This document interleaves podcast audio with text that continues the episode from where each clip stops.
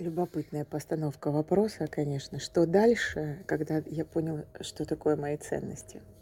Потому что обычно этот вопрос снимается, как только человек э, ощущает и осознает свои ценности. Потому что доступ а, к тому, что является ценностным наполнением жизни человека, дает колоссальный прилив энергии.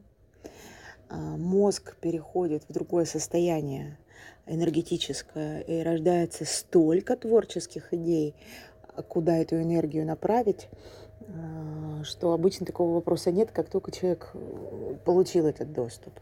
Доступ к ценностям э, дает э, человеку, в кавычках, включатель энергетических состояний. На вопрос, где у вас кнопка, чтобы вас выключить, обычно такие люди отвечают.